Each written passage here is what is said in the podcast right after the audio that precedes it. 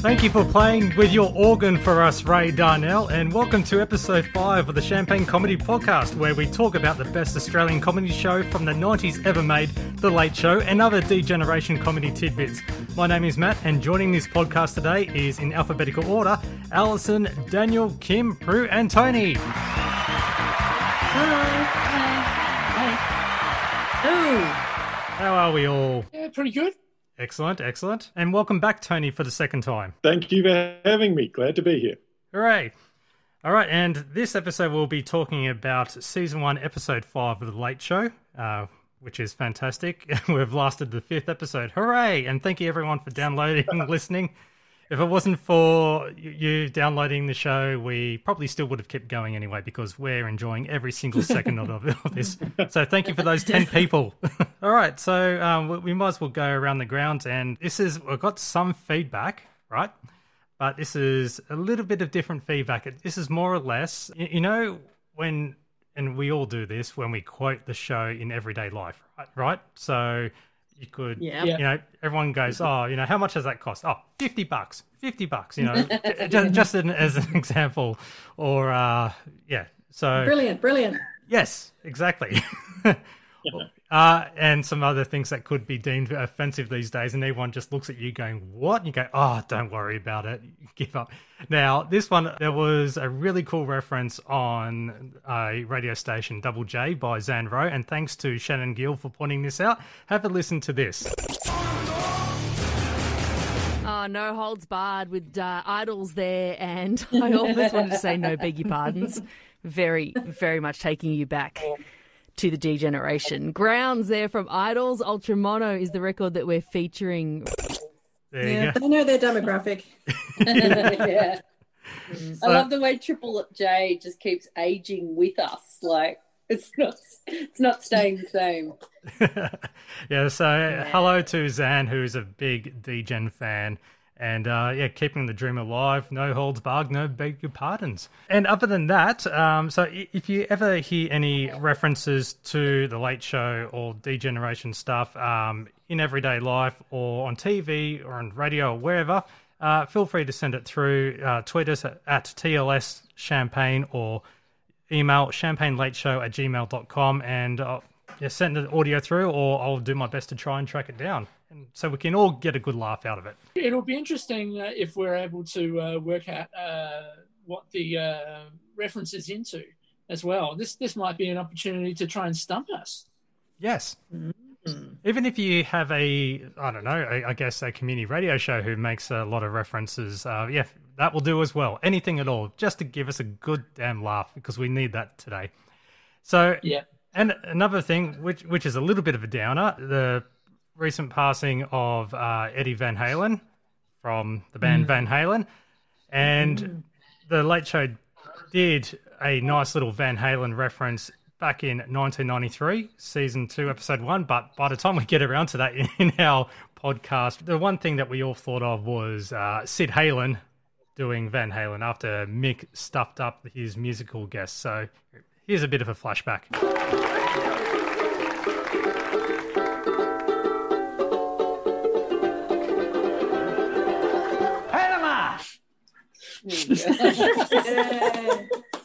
Great memories, that's for sure. So, jump into it. Probably just going into what was up against The Late Show episode 5 on that Saturday night. Oh, yes, that will be Season 1, Episode 5, broadcast on Saturday, August 15, 1992. And Yep. On Channel 7, there was the movie Down and Out in Beverly Hills from 1986, starring Richard Dreyfuss and Bette Midler. Then on Channel 9, Hey Hey It's Saturday had quite a lot of guests. The Angels, Denny Hines and the Rockmelons, Elvis impersonator Max Pelicano, Paul Mercurio and Tony Lockett. We don't know whether Tony Lockett had his greyhound with him or not. Yeah. And that was followed by Clint Eastwood as Dirty Harry in 1976 as The Enforcer. Then on Channel 10, we've got basketball, the Canberra Cannons versus North Melbourne Giants. I've got no idea what the final score was because I cannot find any results for NBL in 1992. Although there is a bit of a critique from Ross Warneke in the Saturday listings. He says, NBL basketball has hardly set the TV ratings alight this year, and the failure of the Aussie Boomers to get a medal in Barcelona last week makes it unlikely that things will change. So obviously very high rating there on Channel 10. SBS had an Italian drama from 1942 called Ossessione, Luchino Visconti's first movie. A drifter and an unfaithful wife plot to kill the woman's husband. So lots of quality there up against movies and sport. And finally, we've got on the ABC, the lead into The Late Show was Smith and Jones. And then after The Late Show was a movie from 1955 called Violent Saturday. So criminals move into a small town with the intention of robbing the bank. And yeah, directed by Richard Fleischer, don't know who he is, but that just made anybody who wanted to watch Rage wait around till 12:30. And they were featuring In Excess. Now, also speaking of the listings, Ross Warneke puts in his own little critiques into the listings on Saturday. And this one managed to make the special features of the DVD. He lists The Late Show as being a live Melbourne-produced comedy hour that is 55 minutes too long. What the hell, Warneke? Yeah. What the hell? What is his deal? Sounds like our podcast, it's 55 minutes too long. So that's our fault. So that's all I've got if anybody else has anything. Well, I was going to say in the TV guide that Andrew from televisionau.com sent through, thank you very much. Unfortunately, The Late Show did not make Panasonic Picks of the Day with the G code. So, there we go. That's a tragedy. But Ivan Hutchinson does his Saturday movies on TV and gave The Enforcer 2 stars, which is above average. Yeah. Pretty generous there from Ivan, I think. Yeah, I think so. He did suggest Flying High, but that's on a different page and I can't really see. So, well, at least he's got some taste there. Wasn't it Tony Martin did idolise Ivan and was good friends with him too, wasn't it? Yeah, he was. Yeah. Can I just go back to the 5 minutes of The Late Show that Ross Warneke thinks isn't too long? And maybe we could speculate on what that is because, you know, having watched this episode, I'm thinking probably the only 5 minutes he might actually like is the Four Kinsmen performing Green Door. But, you know, other suggestions. Well, there's some sizzle for you when we get up to that part of the podcast. So yeah. I've got a feeling that Ross Warneke might have liked certainly the before credits sequence. Yes, I would say that is correct. Yeah, probably Elle Macpherson. Well, speaking of the start of it with Elle, we have the opening of the episode, which is Jane Kennedy being Elle or playing Elle, because during the week it was Channel 9 screened Elle Macpherson in Bali special to promote the photo shoot of her calendar. It was all about her breasts. I remember this. It was really, really heavily trailed for a long, long time. And, you know, considering it's basically a program about her shooting a calendar that you can go out and buy, it's kind of slightly outrageous as a piece of television. Yeah. In fact, I managed to track down a bit of the episode too. So if you want to hear Elle actually summarising the special, please bear with us. This goes for about 45 seconds. I don't have to step out of myself when I'm on camera. I think that's probably one of the biggest difference between acting and modelling. In my case, I think it's just basically being in touch with what you're wearing and where you are and I really don't make a scenario in my head. It's just, I'm just there. And that's the way I deal with modelling too. Because I don't like to feel like when I look at the camera, I don't think to myself, I'm making love with the camera or I'm flirting with the camera or I'm just me. And that's the way I deal with, you know, with sometimes being in very provocative clothing and very provocative situations. I don't have to, on top of it, make a scene in my head. Does that make sense? Does it make sense? Oh my god! Oh my god! It just makes sense now. It explains everything. Yeah. There's 7 different accents. I know that she was on those commercials and she always had, because she's such an international supermodel, she just takes on the accent of whichever country she's visiting. living the life of an international supermodel. But yes, you can't really make that up. It was, yeah, all makes sense. I find it very hard to bag Elle Macpherson because she is responsible for the greatest fitness tape of all time. And I highly recommend you all look it up on YouTube. It's the most difficult program you'll ever put yourself through. And then clear your browser a bit later as well after you look it up. Now, I was stunned at the attention to detail because the clip from the actual Elle special as well as the parody on The Late Show both had Tommy Emmanuel playing underneath it. Yes, it did. Oh, wow. How did you spot that? I was pretty sure it was Tommy Emmanuel. I did have to Shazam it and found out it was a song called Initiation, if you want to listen to it online. I can play the grab again. Here we go. Have a listen to the background. I don't have to step out of myself when I'm on camera. I think that's probably one of the biggest difference between... Yep, that's definitely Initiation. Yep. And then, obviously, the follow-up for that was the Kokoda Legacy, hosted by Elle as well. Yeah. Yeah, I'm wondering, actually, was there something about, Vietnam or war generally? Sorry, it's the Second World War, isn't it, Kokoda? Was there an anniversary of Kokoda, like a documentary that had happened in the sort of week preceding that? Or I reckon it must have been. It seems like it's really referencing the previous week's TV highlights. Yeah. Yeah. I mean, the ABC and Channel 9 and that, they're always big fans of Kokoda and always, any chance for a football player to walk the track, they'll make sure that they give a special out of it. Yeah.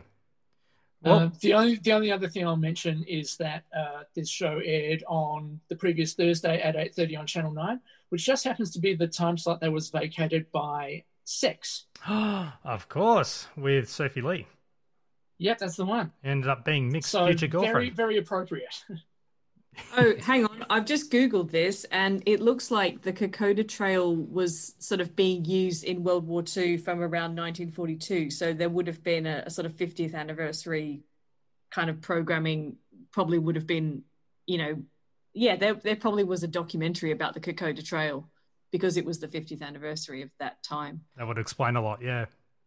Yeah, okay. Cool.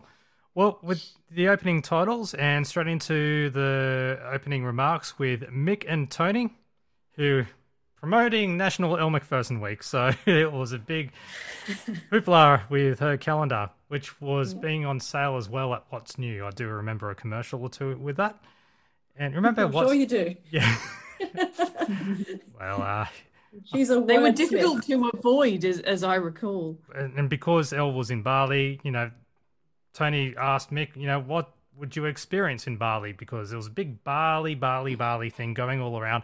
So, and Mick pointed out there was the obvious alcohol poisoning, a leaky bottom. And the T-shirts. Yes, the crappy T-shirts, yeah. And the bullshit story from Tony, which was, getting a spider bite and it grew bigger and bigger and bigger. And then out came a Nissan EXA. Yeah, Nissan EXAs. Yeah. Which I think they were very boxy little cars, weren't they? I believe they were. Hold on. They were hatchbacks, weren't they? I think. Quick, everyone Google Nissan EXA. No, it's an EXA, EXA. Ah. See, that's how much I know about cars. Oh, yeah, it is. It's very boxy. Oh, God, yeah. Those shit boxes. The point is that they weren't the size of tiny spiders. No, they weren't coming out of people's cheeks, that's for sure. And Jace had been a bit of an arsehole because he appeared on Sale of the Century for the comedian special, wasn't it? No, it was the Red Faces penguin sketch. Oh, yes. Yeah, well, they did mention the Red Faces sketch. Yeah, you did, which was the penguins. What it was there was a compilation of the best of Red Faces. And they did a section in that program about some of the people who'd gone on to become quite well-known celebrities. And Jason apparently had done this sort of this act which involved him basically dressing up as a penguin.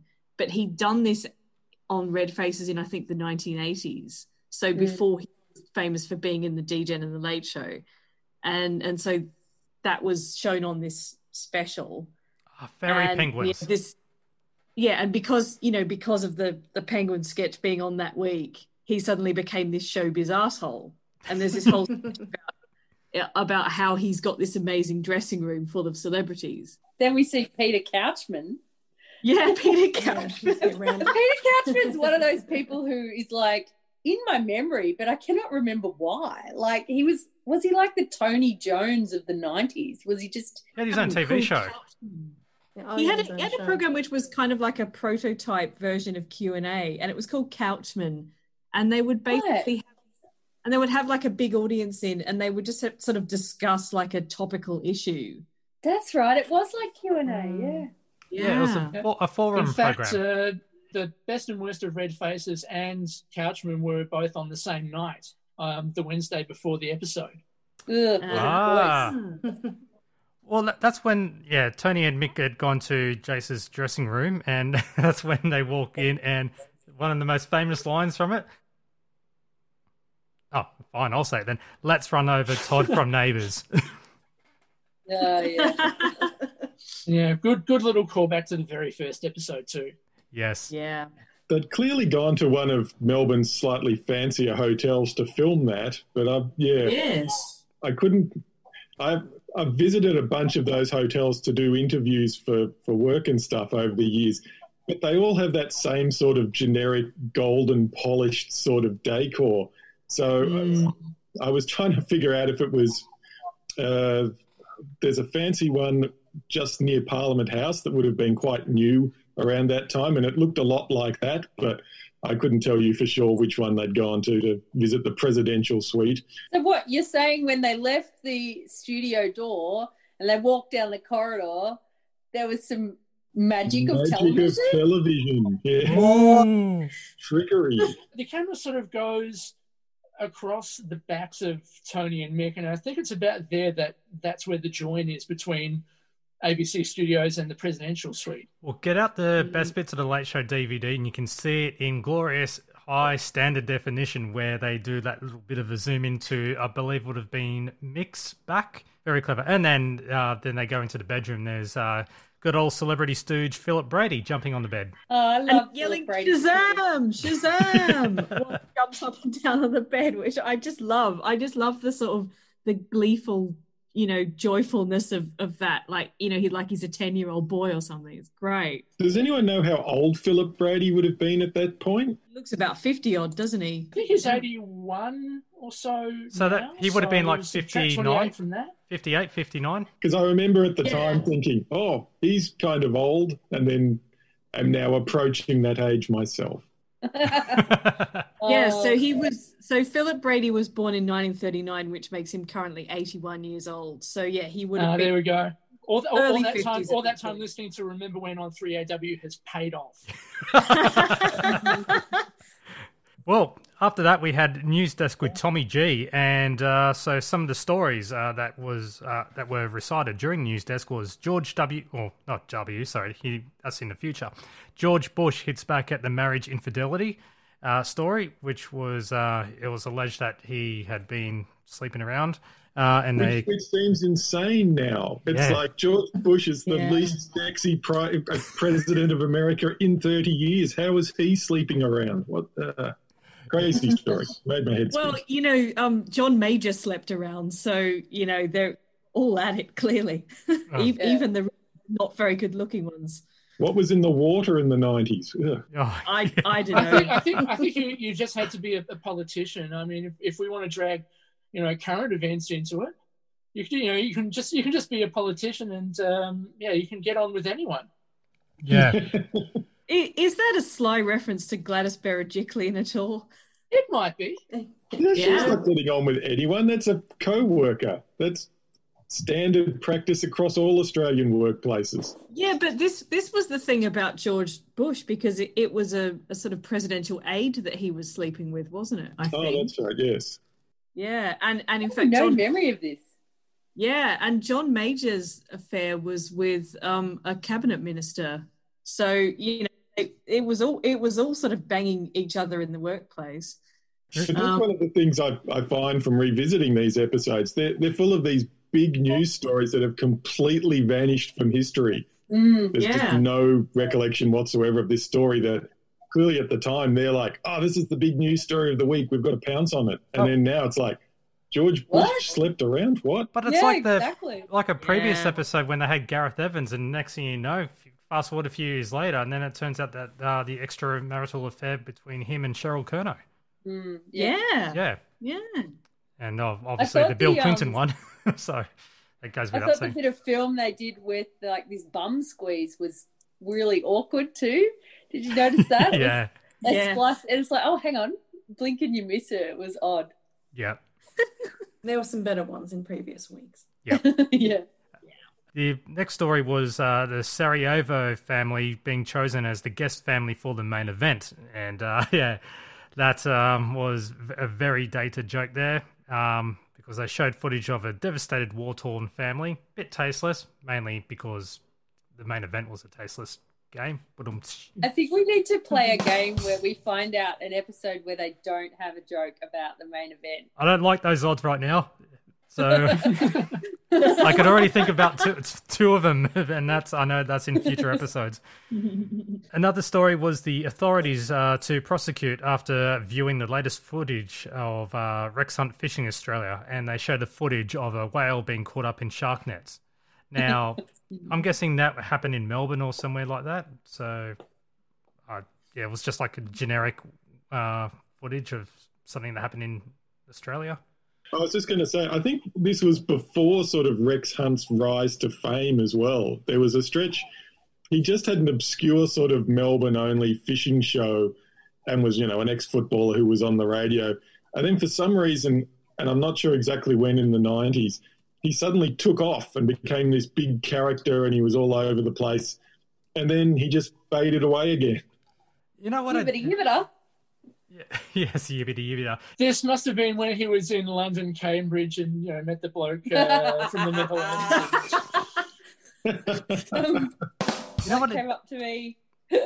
know what I did discover today, actually, and I can't find it now, but I did find it earlier. Rex Hunt had a VHS release of a bunch of bloopers from his fishing show. So I have a vague memory of that. And I do remember when, like, Rex Hunt would turn up on television. Obviously, this was in Adelaide, that I was watching it.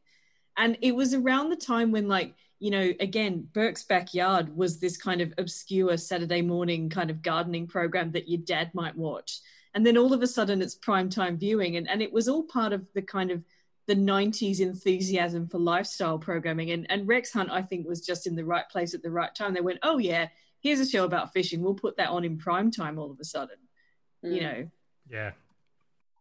Now, also, just because you mentioned Rex Hunt and Adelaide and also bloopers, I should probably also mention, floating about on YouTube somewhere, there's video of Rex Hunt endorsing flavoured milk in Adelaide. Uh-huh. Farmers Union? It was Dairy Vale, and their bunch of flavoured milks were called DV. And unfortunately, there's like I know. Like DV these days stands for something a lot more serious. And yeah, basically the marketing material was Rex Hunt drinking the milk and saying DV, okay. Oh no. So that has not aged well. I'll try and unearth that because there's like it's a marketing video with bloopers and Rex trying to G up that, we're going to have a good year selling choppy milk. Oh, no. I'm pretty sure that's still on YouTube. I'll find that for you and get that tweeted out. Yeah, we'll bring it up in the next episode.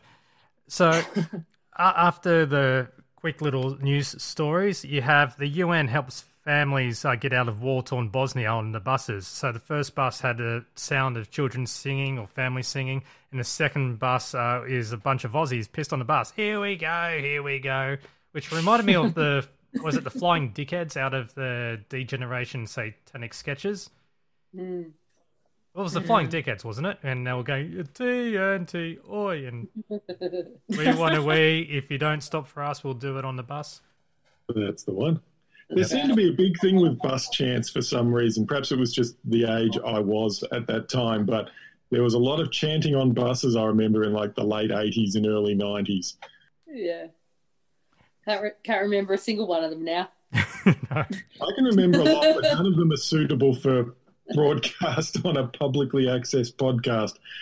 No, there was a lot of very unpleasant ones that used to be chanted on school buses and various kind of sports and stuff. Well, you're more than welcome to say it and then straight after it say censor that, and then I'll work on that a bit later.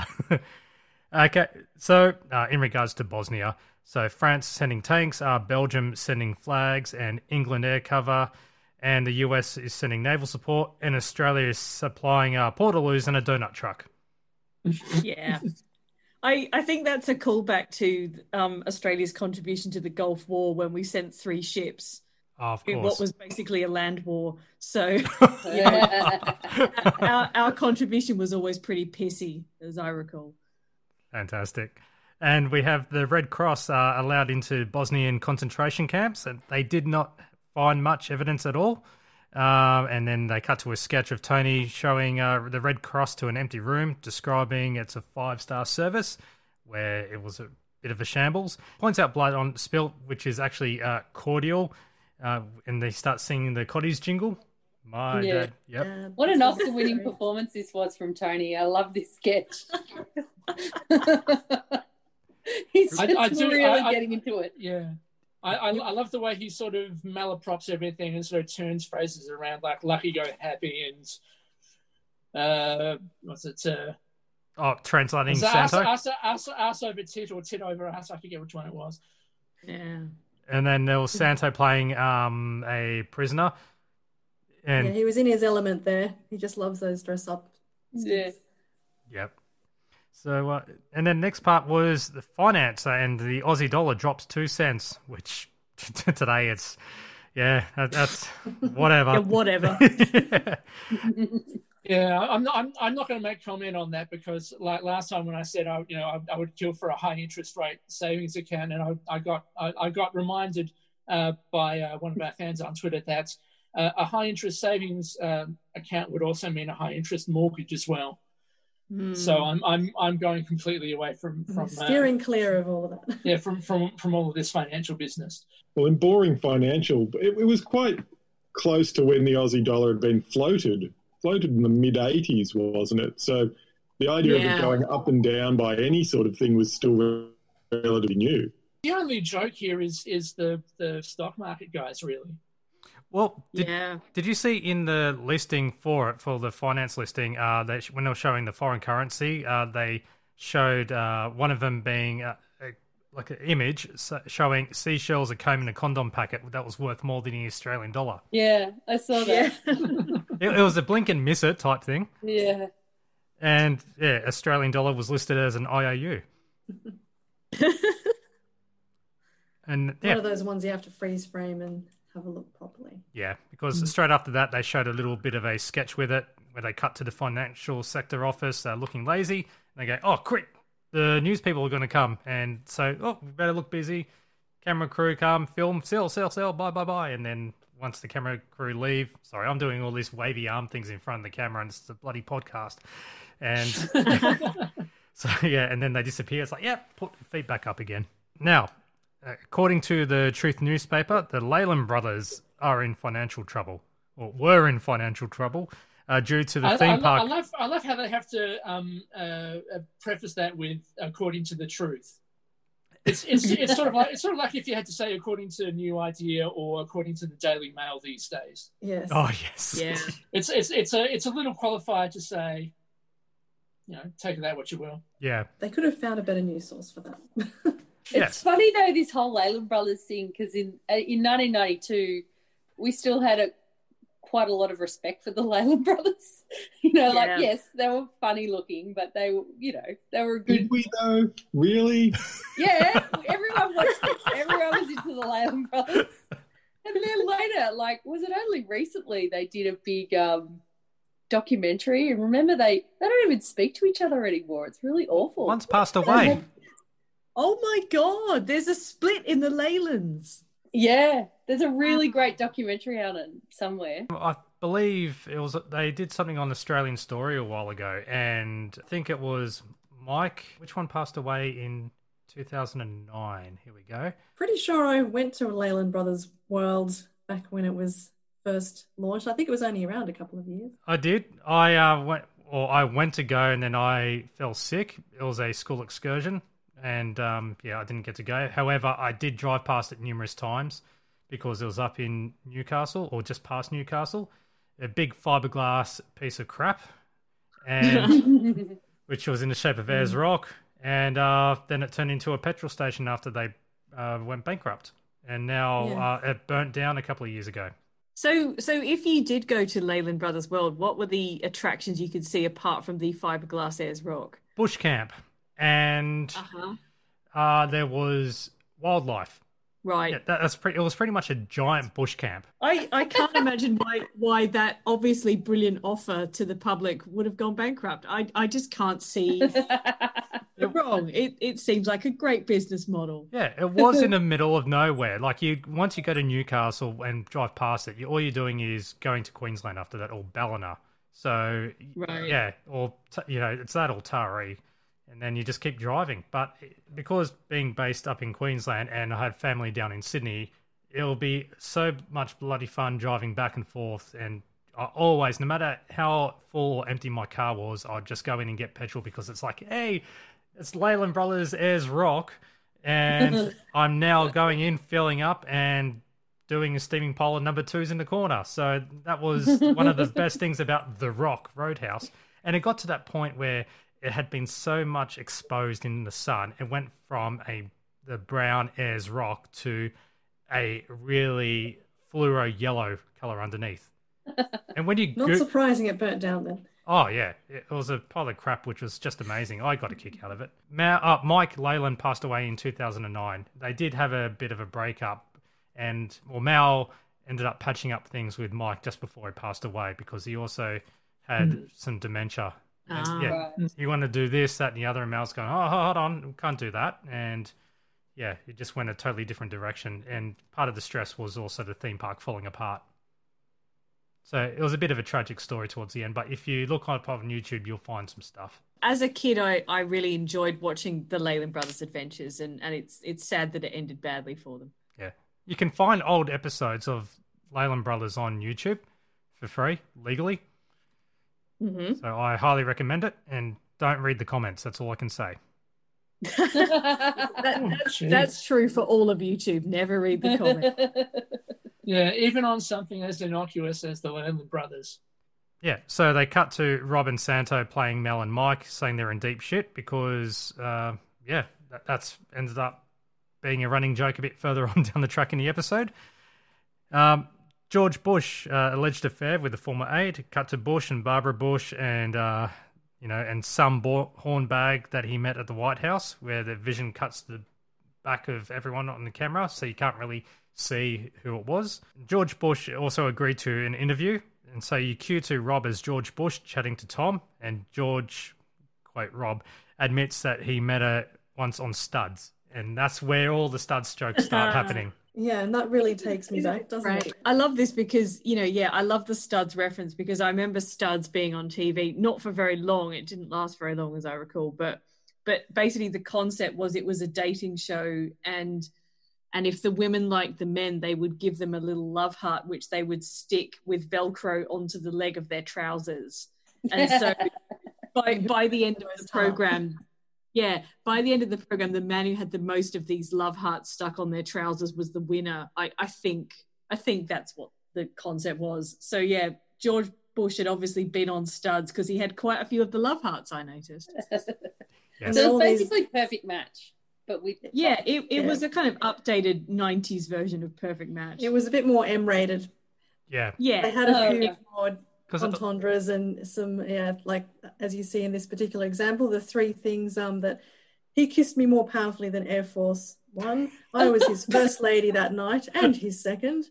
And then the president certainly had his finger on the button. So these are the three things. And you had to kind of guess who said that. And then they get the love heart if they get it right. So my favourite part of this whole bit of Rob's impression was when Tommy G sort of says, okay, we've got to go now, and Rob goes, okay. Final little bit at the end. You go, okay. I also like how in George Bush's office there's like a Mickey Mouse telephone. I don't know because if there's like Phil is set full of American things. Yeah. Yeah. And there's a Mickey Mouse telephone, which of course any president has in the Oval Office. Next story, Phil Tufnell bald. There's no joke. It's just they'd like to see Phil Tufnell getting bald. That's like the most simplest joke ever, and it's most effective one as well. I was interested in this joke because I don't know whether Phil Tufnell had a particular reputation for being, I don't know, outspoken or annoying or anything. I don't know enough about cricket to know that and why just him being bowled out would be funny. But it's possibly worth noting that he won Britain's I'm a Celebrity, Get Me Out of Here in 2003. Really? And all of a sudden his career was revived because obviously he was too old to play cricket at that point. But because the general public seemed to love Phil Tufnell so much, he ended up having a weird kind of side career doing stand-up comedy for a bit of time. Right.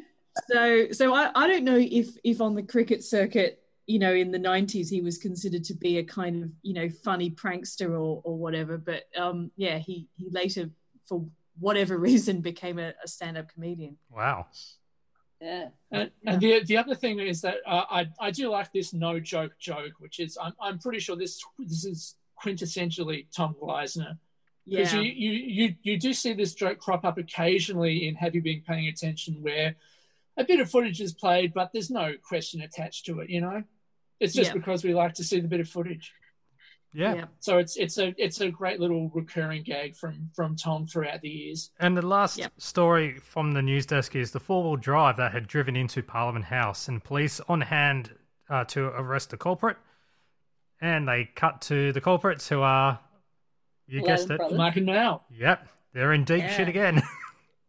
I love this cut back to them because you can really see the glory of Rob's low-slung pants. Is he Mike or is he Mel? I don't know which one he is, but it doesn't matter. The costuming was just genius. Like, I know, Rob, what we'll do is we'll just put your pants a bit lower. Yeah. Can anyone remember the story about the actual guy who ran his four-wheel drive into Parliament House? Because I remember the story, but I can't remember why he did it. I think he was protesting about something, whatever he was protesting about, I cannot remember. I don't know, but wasn't it this week somebody threw some paint at a PM's car or something? Like, I'm confused. There's so many Parliament PM car stuff. Yeah, that was this week. Yeah, here we go. August 13, 1992, a man drives vehicle into Parliament House. A 68-year-old part-time teacher had no explanation for driving through the front entrance of Parliament on Wednesday with a sawn-off shotgun in his four-wheel drive vehicle. Wow. Witness said the man signalled a left turn as he drove. You indicated as he drove up the gravel drive, stopped and then reversed to align his vehicle so he could drive between the two sets of pillars outside the doors. And frightened tourists, students and office workers scattered as the vehicle rammed through two sets of brass and glass double doors and into the crowded lobby. But no one was injured. So, thank goodness, or else our laughing at it would probably not be good. Here we go. See, the thing is, like, if that had happened 10 years later, it would have caused massive panic because, you know, because of 7, everything changed. But back in the 90s, if people did something like that, people were sort of in proportion about the severity of it. It just seems to me like basically a slightly kind of nutbaggy sort of bloke just, you know, took a wrong turn and everyone just went, yeah, well, he didn't kill anyone, so that's fine. You know, that was the 90s, wasn't it? Things were a lot more relaxed back then. Yeah, well, yeah. I have lived in Canberra, and I am just amazed at the fact that he indicated to drive into Parliament House. I swear, the place is full of roundabouts and people who do not indicate. Here we go. He said that he really told the magistrate that he had no explanation for his action or the presence of the shotgun. So, right. Okay. So yeah, it's fine to drive your four-wheel drive into Parliament House whilst carrying a loaded gun, as long as you indicate on the way in. Yep. I think he was going to Fishwick's for porn and fireworks, but he took the wrong turn, that's for sure. So the next part is the shampoo commercial, which is the German Blitzkrieg. And that's my really shoddy German accent there. Neo-Nazis for excellent. Your hair. Thank you. Wunderbar, wunderbar. Yeah. I found this commercial a bit weird because they're talking about like Scandinavia and the scent of the Scandinavian pines, but actually it's about Nazis who were German. So it confused me too. Yeah, as a World War II nerd, I got a bit confused by this, but anyway, we get the idea. It's Norske Fresh, it's Timotei, it's Blitzkrieg. Yeah, what a raunchy episode this is for Jane. Like every teenage boy I knew in the 90s was deeply in love with Jane Kennedy. And looking at this episode, I'm kind of getting why. Yeah. He nudes up quite a lot during this. He does nude up. And it's quite funny seeing Rob, Santo and Tom there in their ubiquitous white skivvies. And they're looking up. They're trying very hard to look in the They look direction. Very Aryan in their white skivvies. Yeah.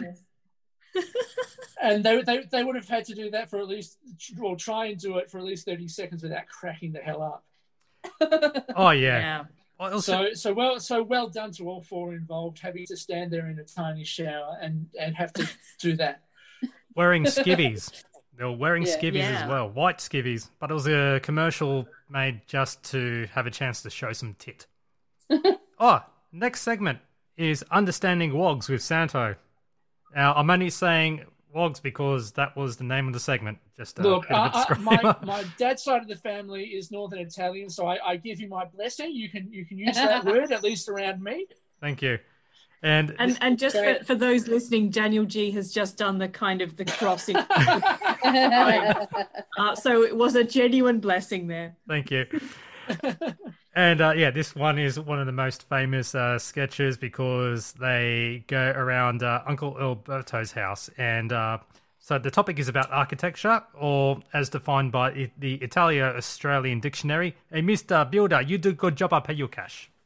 Now that accent, not so much. Your Germans are up, but your Italian, it's getting a bit Asian, I think. Okay, I'll just shut up.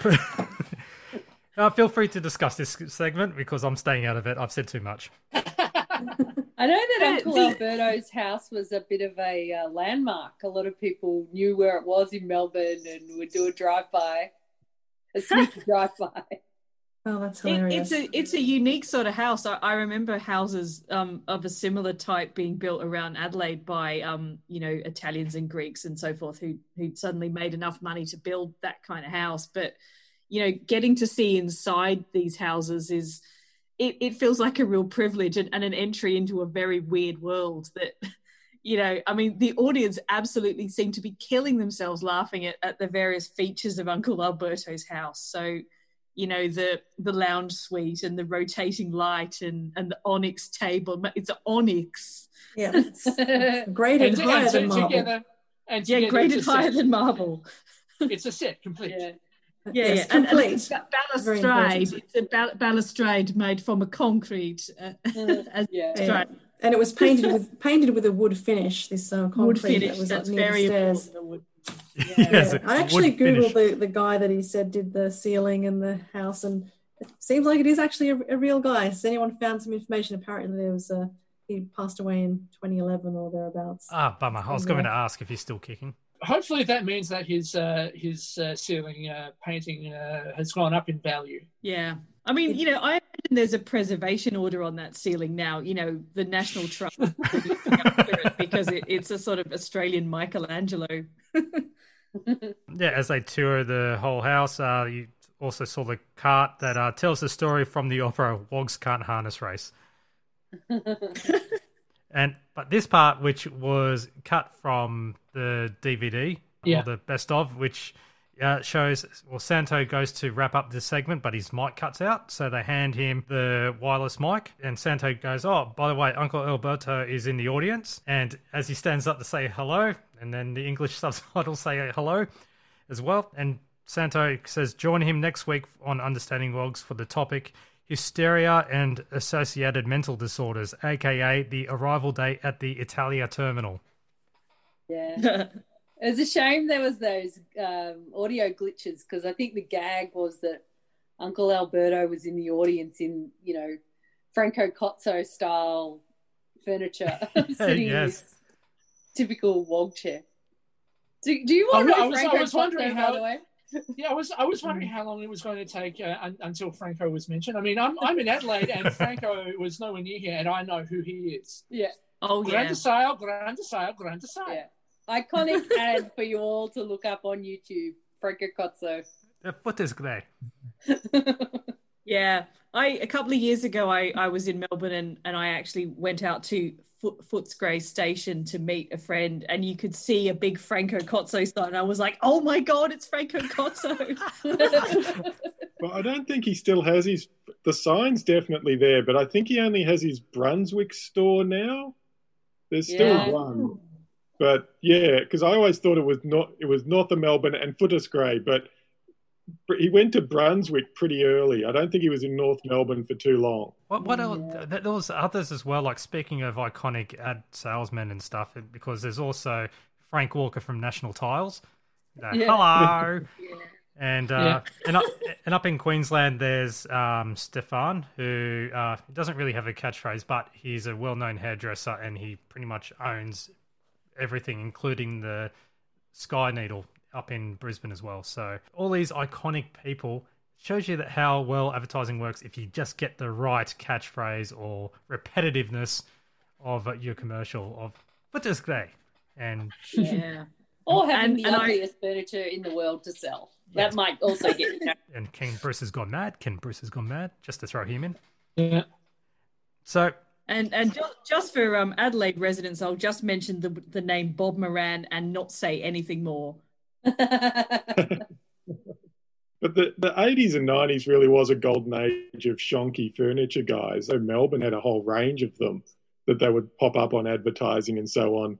I mean, I'm not sure how national Stan Cash the Tin Shed Cowboy was, but he was one of the ones out there for quite a while. He does turn up in one of the later Commercial Crime Stoppers, I think, but apart from that, no idea. He was like the first $2 shop guy before that was a thing. Yeah, he was good with the bargains. After Understanding Wogs is Countdown Classics with Jane and Tom. That's come back because it wasn't in last week. And the topic is how drugs affect performances. So they showed little clips of Stevie Wright. Well, that's obvious. Bon Scott from Akadaka as well, and Robin Gibb from the Bee Gees. So they showed the clip from originally from episode 1 where he was walking out of the building and stumbled on that stair.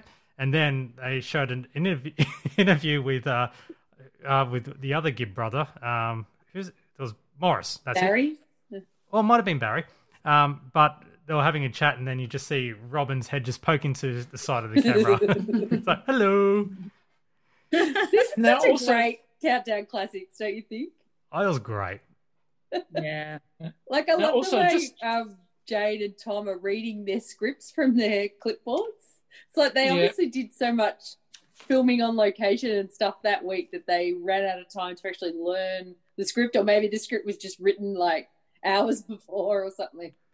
Well, that's where they mentioned, like, other than Vicky D, well, they were blaming Vicky D being on drugs because of what she was wearing on her performance. It was Tom who says, oh, is it my line? So, yeah, obviously they were just ad-libbing as they went or just making up the script as they went. So someone who didn't drink in moderation, Joe Cocker, and, as he's saying... At the mic feedback. Now, I'm not sure if that was them adding the mic feedback to it or not, so I'll love to find the original footage. Okay. Yeah, I don't know. But it made a great little audio joke, that's for sure. And, of course, it wouldn't be Countdown Classics if we didn't have footage of Molly from that 100th show. That seems to have just come by again and again and again. Yeah, they did that in the first episode. It's the gift that keeps on giving. Yes. Yeah. Yep. I think it might also speak to the fact that at the time there wasn't that much footage of Countdown in existence, because I don't think it was until maybe the mid-90s that more surfaced. Yeah. I mean, certainly it was the late 90s that started to show up on Rage. One of my favourite lines from this is when Tom says he's drunk freely from the rock and roll flagon. Yeah, I love that line. Yes. Craig Tigwell from Taringa up in Queensland requested the Iggy Pop Molly Meldrum interview, which everyone knows. Iconic. Who are you, dollface? Brilliant. It's just like a spring that you just can't keep still, an elastic ball. Will you concentrate?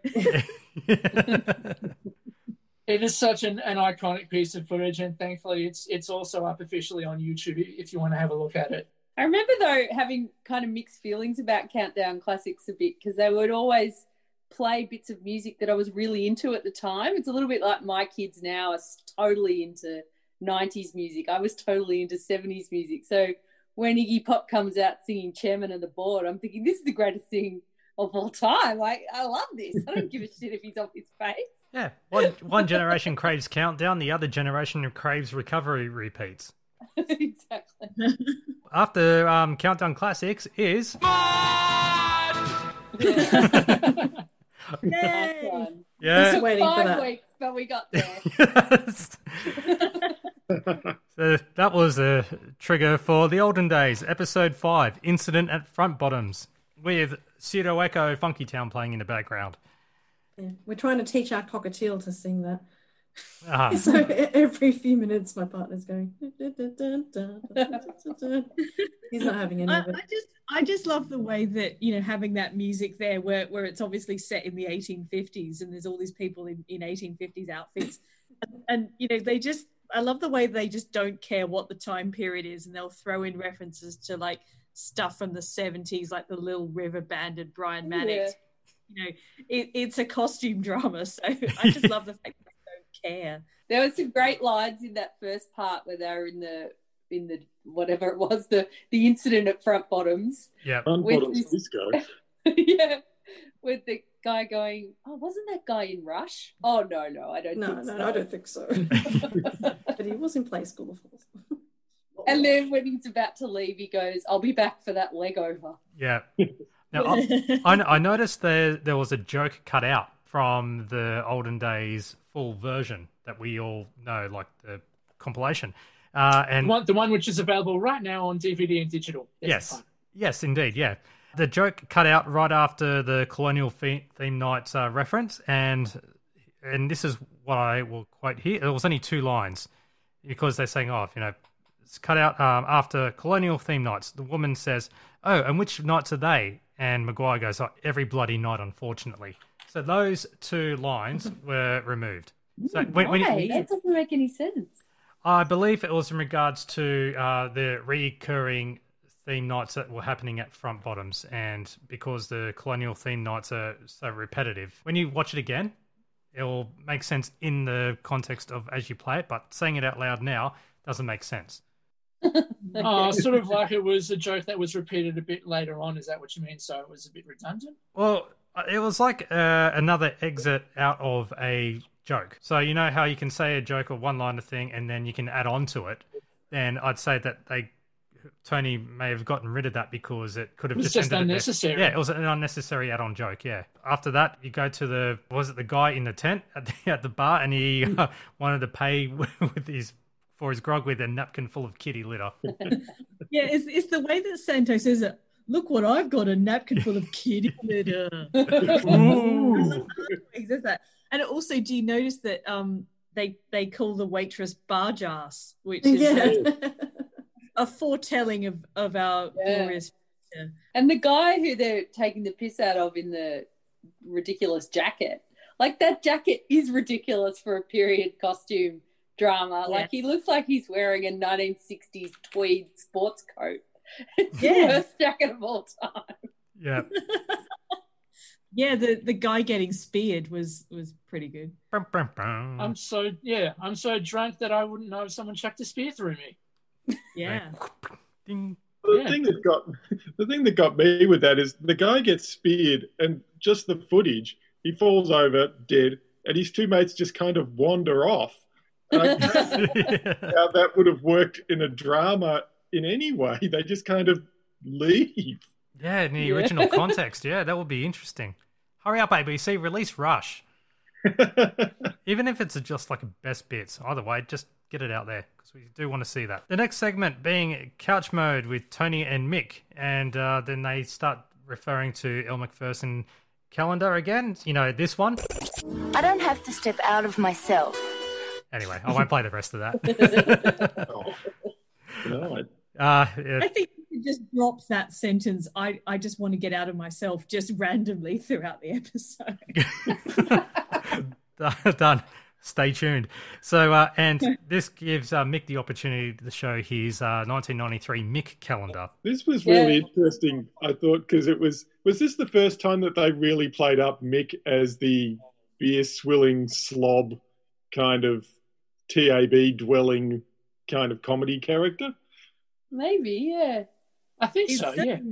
Early incarnation of, because there are sort of hints of it in previous, like, sketches, but yeah, I think you're right, Tony. Because it's sort of, I mean, you're so used to it now. It's been, what, 30 years of Mick Molloy as, you know, Australia's favourite drunk. But, yeah, just sort of seeing it for the first time or really early on, they really had it sort of sorted out that Mick's hobbies were hanging around the TAB Winnie Blues, I suppose. Yeah. Yeah, definitely.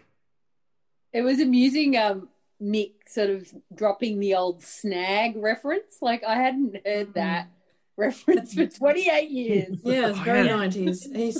He actually said it was the sensitive new age. He didn't actually say guy, did he? He said gentleman. Man, that's right. Nam. Yeah. Well, you had January with Mick with an open shirt in front of the fountain, sexy as. That is the National Gallery of Victoria's fountain. If you go to the Gallery of Fountains outside, I know this. A very sexy locale. Oh, yeah. February had Mick having a bet at the TAB. March had Mick going for a roo shoot. Except there weren't any roos and they had to shoot horses and a platypus. Oh. And then Tony gets to feed Mick's next line with that lovely feeder line. But what have you got in store for the ladies come April? I love how Tony leads into those different months. What have you got? June.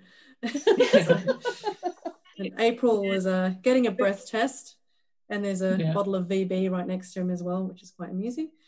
And May was reflective Mick, who was lining a fart.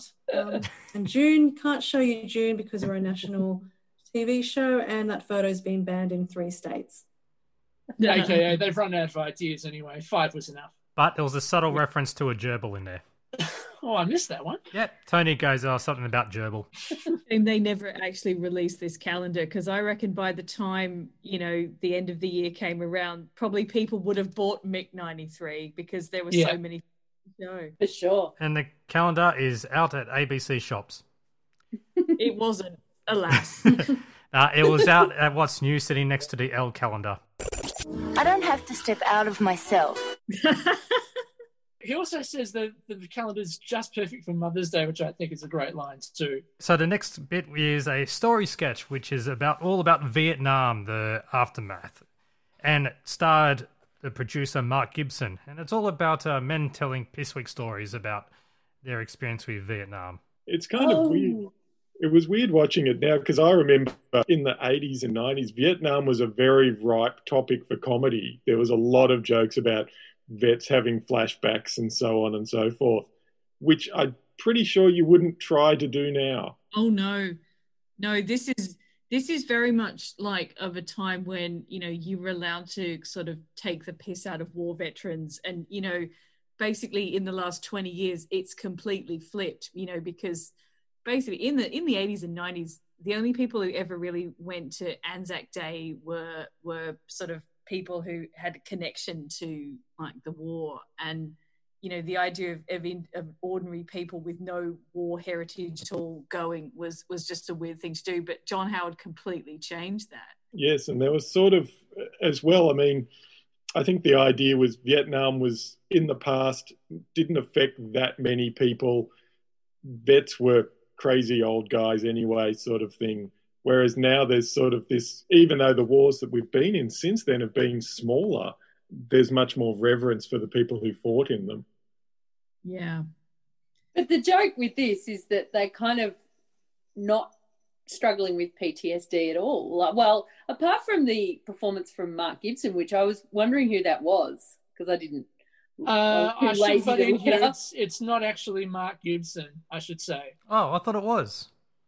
No, it's David Campbell, who, he's listed in the sketch as Private David Campbell, but David Cameron, I should say rather. David Cameron as Private David Campbell. Yeah, David Cameron is best known for Mad Max. Yeah, right. He was the mechanic. Okay. Oh, no. Ah, okay. Well, because Bruce Spence, the guy who, well, quote, played Mark Gibson, unquote, because he appears in a future episode doing the street talk with Mick and Tony. And yeah. Well, it's that same person anyway, whoever that person is. Well, he was really good.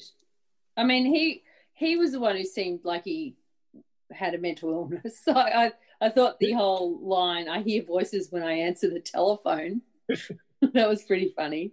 He was a bit too good for the sketch, I thought. He was, yeah. You kind of needed the rest of the guys just being sort of broad and silly to kind of make that material work.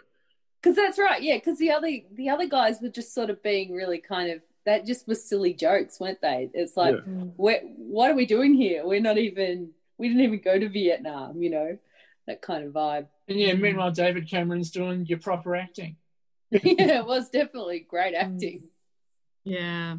Yeah, and his bits are less funny because he doesn't quite know how to deliver the gag, but he is very good at making it feel real. So it's sort of, I like this sketch. You couldn't do this sketch now because, you know, people are too reverent about war veterans, but I think it's a really, really good sketch for the 90s, but the only thing about it is the sort of slightly different tones in the performances, which means it doesn't quite work. Yes, it's hard to figure out exactly what the joke is because you've got those different sort of tones in the performances. Is the joke these guys are, you know, Vietnam vets or guys who weren't Vietnam vets, you know, acting like they were, or people wondering why they're being asked about Vietnam? It's sort of a little hard to figure out what the point is, even if every joke is good. Yeah. Yeah. Like the last joke, could you imagine the soundtrack if war broke out today? Jason, Kylie, Ross. Like that's Rick Astley. If war broke out right now, to just be solid Ed Sheeran, I think, wouldn't it? Oh, that would cause a war. Yeah. Yeah, Ed Sheeran, Pink, Selena Gomez, Amy Shark somewhere in there. The next segment being how to run your own video shop with Tony, and this was requested by Mr. Jeffrey Edelston of New South Wales. Yeah, so for everyone who, I won't even bother explaining who Jeffrey Edelston is, but yeah, as you were. And so Tony gave a couple of suggestions, such as you got to think of a pathetic name for a store, mainly a pun-type name, such as Close Encounters of the VHS kind. Oh, now, yeah, we're in VHS territory here, so no DVDs or anything else like that. Posters for films that won't be around for a few months, such as, now this is 1992, you had Cape Fear, Basic Instinct, Batman Returns, and it usually was all like good films. Yeah, back in the day it would be, wouldn't it be like about 9 months before or nearly a year before it goes from cinema to VHS? Do you really want me to explain this in depth? Please, go on. This is my sole area of expertise. There's a range of windows. You have a theatrical window, which is the movies on in cinemas. The home distribution window used to go, and it would have gone when they did The Late Show, movies, then pay TV, then DVD or VHS back then regular free-to-air television. Those windows have moved around a lot, and there's a lot of drama about moving them even more today with streaming and movies bypassing cinemas. But, yeah, back then it was about 6 months around 6 months from something being on at the cinemas before you could get it on VHS. If it was successful, if it was a crap movie, got kicked out of the cinemas early, you might see it sooner, but there was quite a wait. I remember a couple of years ago, you remember the movie Australia with Nicole Kidman and Hugh Jackman? Do I? Yeah. Unfortunately. I do remember, and this is when Blockbuster was still existing, that it was still in the cinema, or had just, I think, maybe finished about a week or two after the cinemas. And when I went to my local Blockbuster to rent out something, I think it was Repo Man or something like that, and they had advertising Australia about to come out on, you know, for rent in like a week's time or whatever. I thought, wow, that window is so goddamn small. And what happened with Australia and some of those other films? They stayed longer in cinemas. Like there's a point beyond which the timer starts ticking. So if your movie, like smaller movies now will sit in a cinema, you know, sometimes the Nova in Melbourne perhaps will show Parasite for 9 months. They'll keep it on in a cinema just because people keep going. But that after a certain point, that doesn't matter. It's coming out on home release, even if it's still going in cinemas. And you used to get a few times films they would stick around in cinemas, and then there'd be like a very short break between them leaving cinemas and coming out just because they'd been on in cinemas so long. Okay, that will explain a lot. And it's to capitalise on the whole, you know, advertising to make it cheap instead of re-advertising it all over again, right? Well, what happens is the home distribution places, which is now streaming, get a bit shirty because they want to have a separate experience, but the studios want to try and pack everything as close together as they can to maximise their advertising spend. Whereas if you movie 6 months later, you got to advertise it again. So they want to close that gap. Whereas the theatres want it as long as possible so they can keep showing the movie, making their money.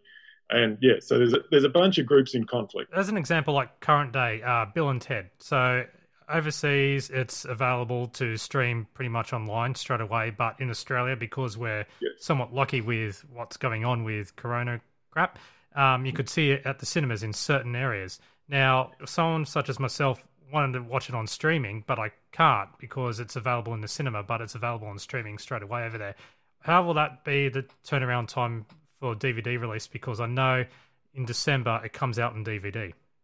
Well, what would have happened in that case, because Bill and Ted Face the Music was out through Madman, who have their own DVD label. They release movies to cinemas and release them on DVD. They would have gone, we're going with cinema with this one, and then DVD in 3 months. That's the traditional way. But the distributors overseas decided to go with putting it on streaming right away. That I don't think would have had any effect on the DVD release. The DVD release overseas would still be, if it came out on DVD at all, would still be the 3 months away.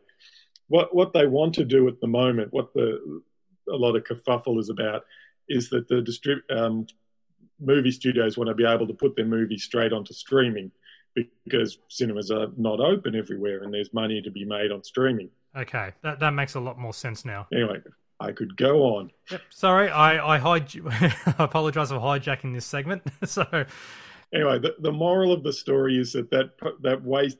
Yeah, I remember the wait. You go to the video store, they had the posters up for stuff that was in cinemas, and yeah, you had to wait. I like the line, old blokes in raincoats in the beta section. Yeah, the seedy beta section, yeah. Well, that was the misdirect, wasn't it? Because those video stores always had the seedy section up the back that was the various mildly sexy videos. And you thought that was where he was going. Then he said, oh, no, it's the beta section. Yeah. I should probably mention at the moment that I spent probably about a year working in a DVD rental store. Ooh. In about, what was it, 2000 and early 2000s. The golden age. Well, yeah, basically VHS had gone away and it was just DVDs. It was this store in Rundle Street in the city called Express DVD. And, yeah, we did have a section which had a bit of sort of softcore movies. Obviously, yeah, considering we're not Canberra, we couldn't sell anything harder, but, you know. anything, you know, anytime anybody asks, you know, have you got any pornos? I'd go, yeah, you know, it's over there. It's not that good. Bikini shop. Go for your life. There's 70. How many copies of Bikini Shop did you have in the store, Daniel? I don't think it made it to DVD either, Tony. Yeah. No. Oh, that's a shame, isn't it? Tony and I were talking before we got on off air. We had a conversation about Bikini Shop, and as I recall, as we often do, as you and I are just constantly talking about Bikini Shop. And the plot of Bikini Shop, as I remember it, is basically a bunch of young guys start up a shop that sells bikinis, but they only do this because they want to see women in the change rooms changing into the bikinis. So they install two-way mirrors so they can watch all these women trying on bikinis. And that's basically the plot of the film.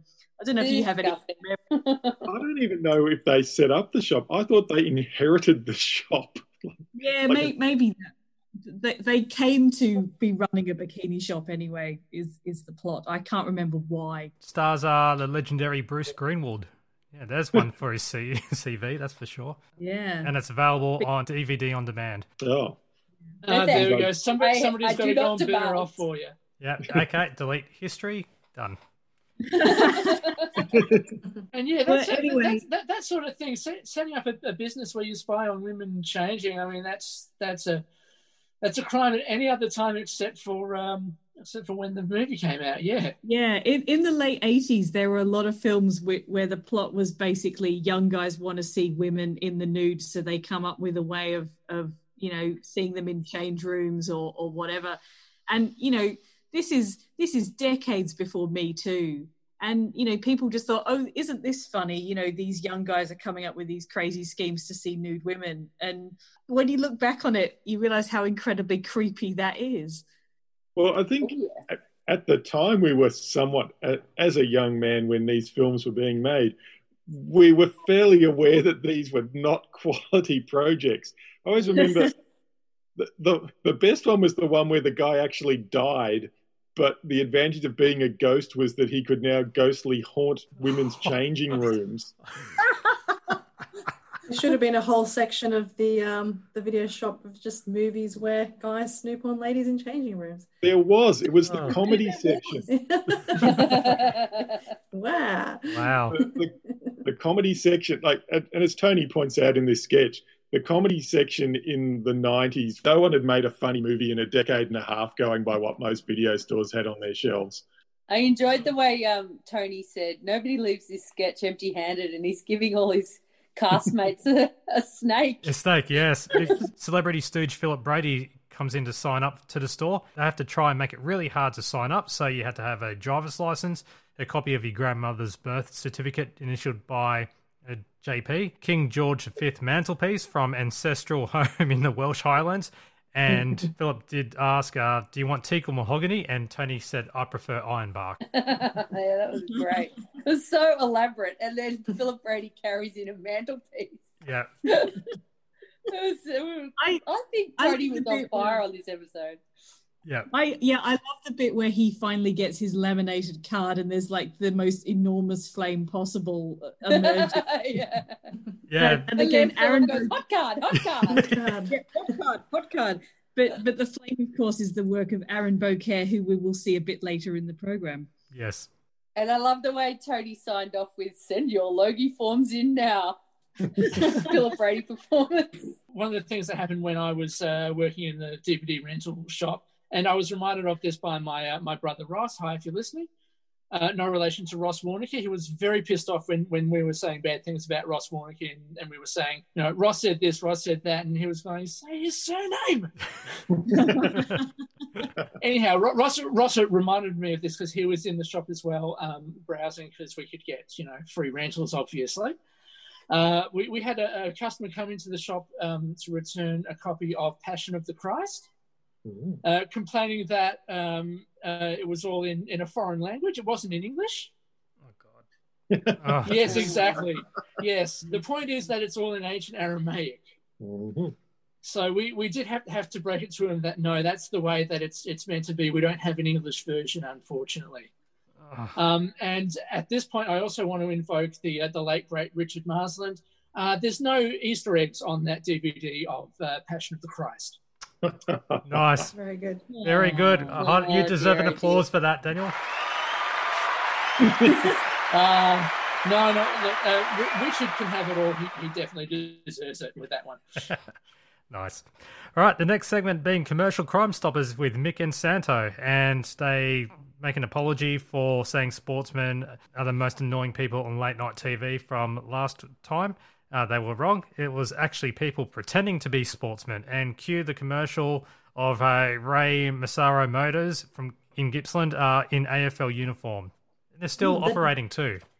And the deals are so good. They're reportable. Yes. Santo shows Mick his greatest all-time Aussie rules team while they were in discussion when that commercial was running, and they showed some of the players from Massaro Motors. Yeah, that was a visual joke. The athletes that they are, that I'm amazed that those football jerseys could stay on them. Oh. Yeah, they're quite large gentlemen, aren't they? Yeah. Yes. And also the my favourite, Thigh Blaster, Thunder Thighs. That's the best. Yes. Beware, the following ad contains acid wash jeans, a Groucho Marx face, and the pissiest wolf whistle you've ever heard. And all those things are so true. It's like tick, tick, tick as you watch it. Unfortunately, I don't have the audio grab of Thunder Thighs, but I'll prepare that. Yes, Thunder Thighs. Surely you could drop the grab into the podcast and post-production. Here. Thunder Thighs. Yes, there we go. Everyone applause. Yes. Yay! And if we did have video, we would have a big wide screen. Thunder Thighs. Yeah. The widest screen. Yeah, nice. And then they also bring back Mr. Football Ted Whitten with a right of reply from last week as well. Cool rockin' Teddy.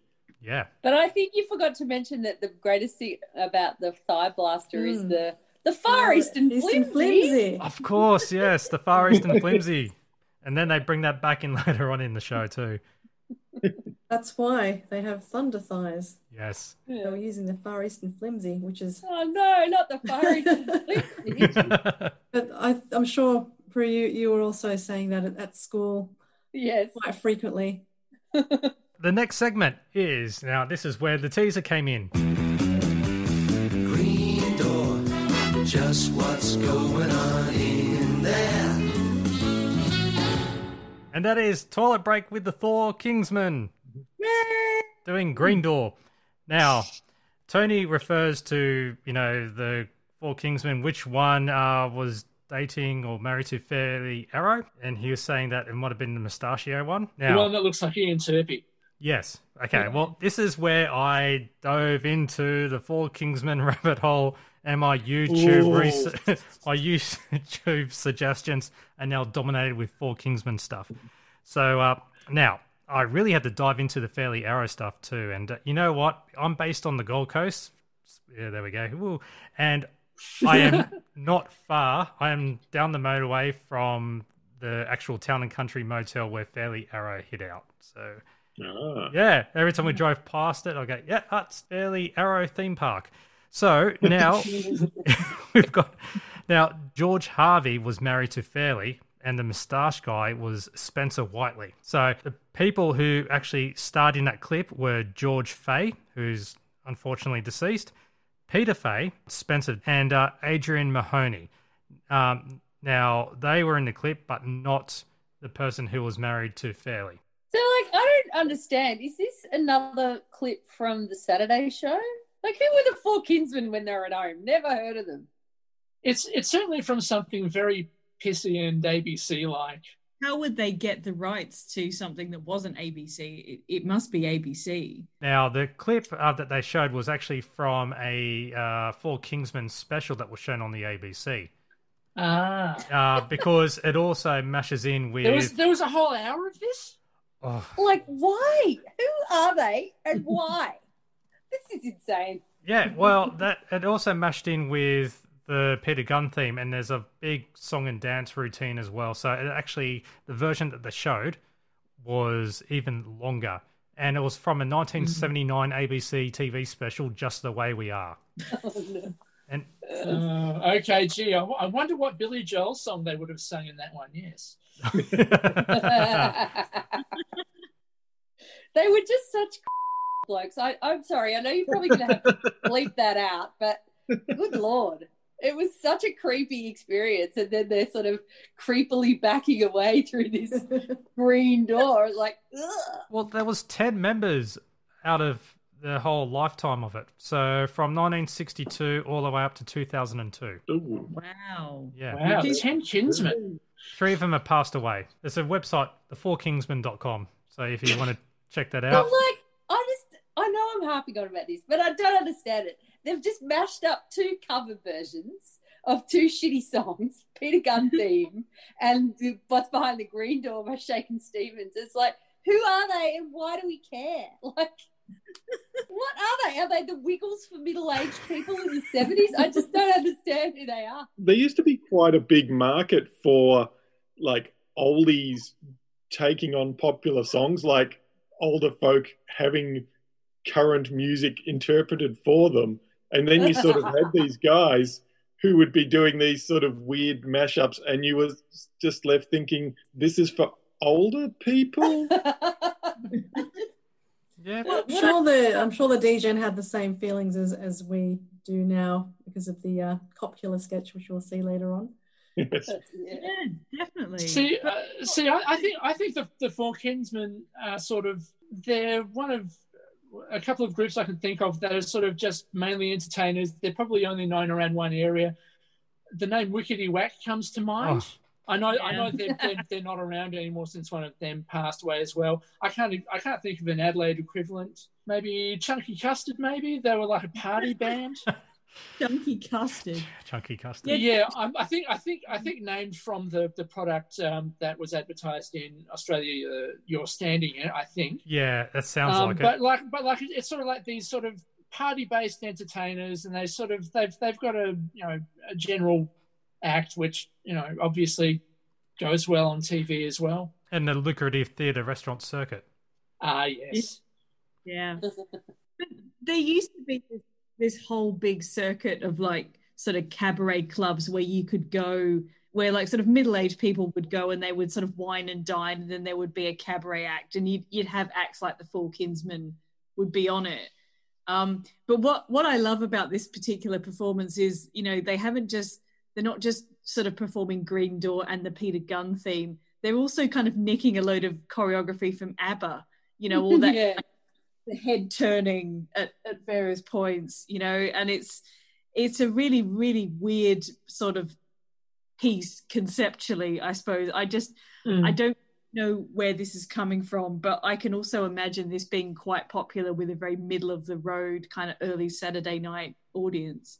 Well, I'm just grabbing something randomly from one of their performances. In 1988, they were the headlining act at Conrad Jupiter's Casino, now known as The Star. There we go. Casinos. Yep. And it's always a casino. Yep. So they were doing a production show called Stars, and the main Australian entertainers for the Miss World pageant, beamed worldwide live by satellite from Jupiter's Casino and hosted by Florence Henderson. Wow. There was also something from 1984 with Rolf Harris, but I will leave that one alone. Yeah, let's skip that. Yeah, they've had quite a distinct CV. So ranging from Graham Kennedy in Melbourne Tonight all the way up to their final tour in 2002, where they performed a sell-out final tour around Australia, and the gala farewell concert was held at the Star City Casino in August 2002. There we go, casino again. They meant nothing to me as a teenager in the 90s, and they mean nothing to me now in my mid-40s. So the song Cop Killer didn't do it for you? The one that they claim they never released? Oh, no, that's a winner. That's absolutely gold medal winner. Everyone, you'll get that joke next podcast, trust me. Yeah. So after the toilet break, all right, so the Newsdesk update with further evidence, prisoners in... Oh, now we go back to war stuff and everything else. The prisoners in Serbian camp are subject to inhumane treatment, which they're forced to listen to. just what's going on in there. George Bush dismisses allegations he slept with his wife again, with the grabs "sick, untrue, and alive" of Barbara Bush saying that, which was, you know, somewhat taken out of context. With that, there was Israeli archaeologists uncover evidence of the world's oldest Jewish joke, which they've cut to a bit of a group of men with a scroll saying two Jewish men walked into a bar, ... That was very visual. Yeah. No comment? All right, moving on. No, sorry. Now, this one's a bit awkward. The Sydney court heard that a 7-year-old boy, part of the, quote, Children of God sect, exposed to group coitus. Parents of the boy denies the story and claimed that he didn't know he was watching Chances. That's right. Yeah. Yeah. So, yes. Yeah, and then Tom just said, why do I feel like I'm hosting the Logies here because of the mixed reception or lack thereof? Yeah, it was really awkward, yeah. And Chances, which, funny enough, was ended up being produced by Brendan Lunny, who is Governor Frontbottom. Just also, speaking of Chances, because I had to pull this up because it got mentioned on the website TV Tonight as a Friday flashback. And you don't realise how bonkers the series actually was. So to speak. Oh. Well, David Knox writes that the project had originally been a telemovie pilot that sat on the shelf for several years before being dusted off and sexed up with nudity. Jeremy Sims' bare buttocks became more widely recognised than the show itself. Eventually, Nye cut the show from 2 hours to 1 hour a week, trimming cast and moving to a late slot. Then he writes, the writers went all out incorporating Asian triads, ghosts, an angel on a Harley Davidson motorcycle, an Egyptian sun goddess, laser-wielding vampires, man-eating plants, and neo-Nazis hunting valuable Third Reich artefacts. Everything but the kitchen sink in this bloody thing. Wow. I reckon I'm going to watch it. You see, sounds good, but I remember watching some of it and... yeah, it sounds good. And then you watch it and it's an Australian late-night drama from the mid-'90s and, yeah, it's a good idea. I did try and watch it at the time and it was just unwatchable. It was terrible. Yeah, well, other than Jeremy Sims in it, you had Michael Caton in it as well and Kate Lambrook, who showed her Norgs. Or is it Norks? Norks, yes. Yeah.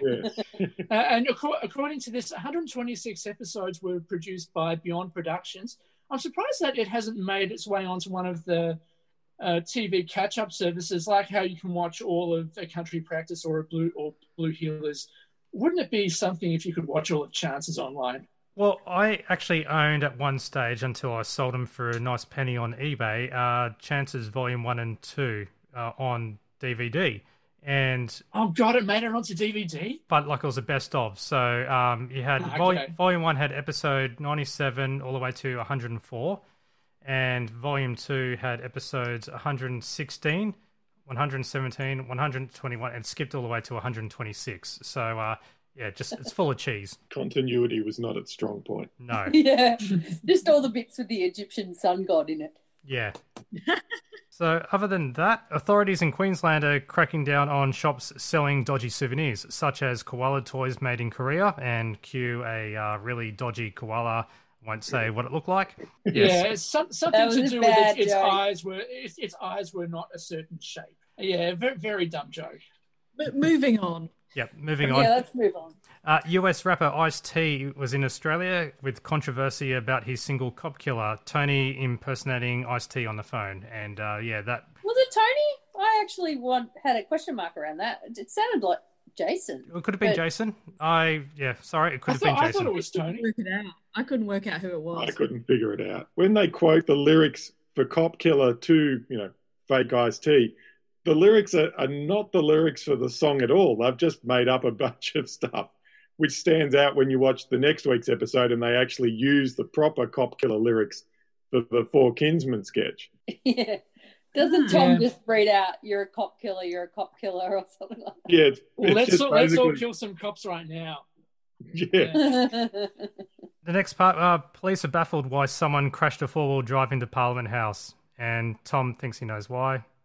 Cut to Tom and doing shit scared Rob and Mick. You know, this episode to me, there's sort of quite a lot of callbacks to stuff that's either in the episode, you know, it's sort of earlier in the episode or is in previous episodes. And it feels like, you know, they're starting to build a kind of Late Show universe and get really comfortable with that and just sort of build and get these running jokes going. And so this to me felt like the first episode of the show where everything just seemed to snap into place.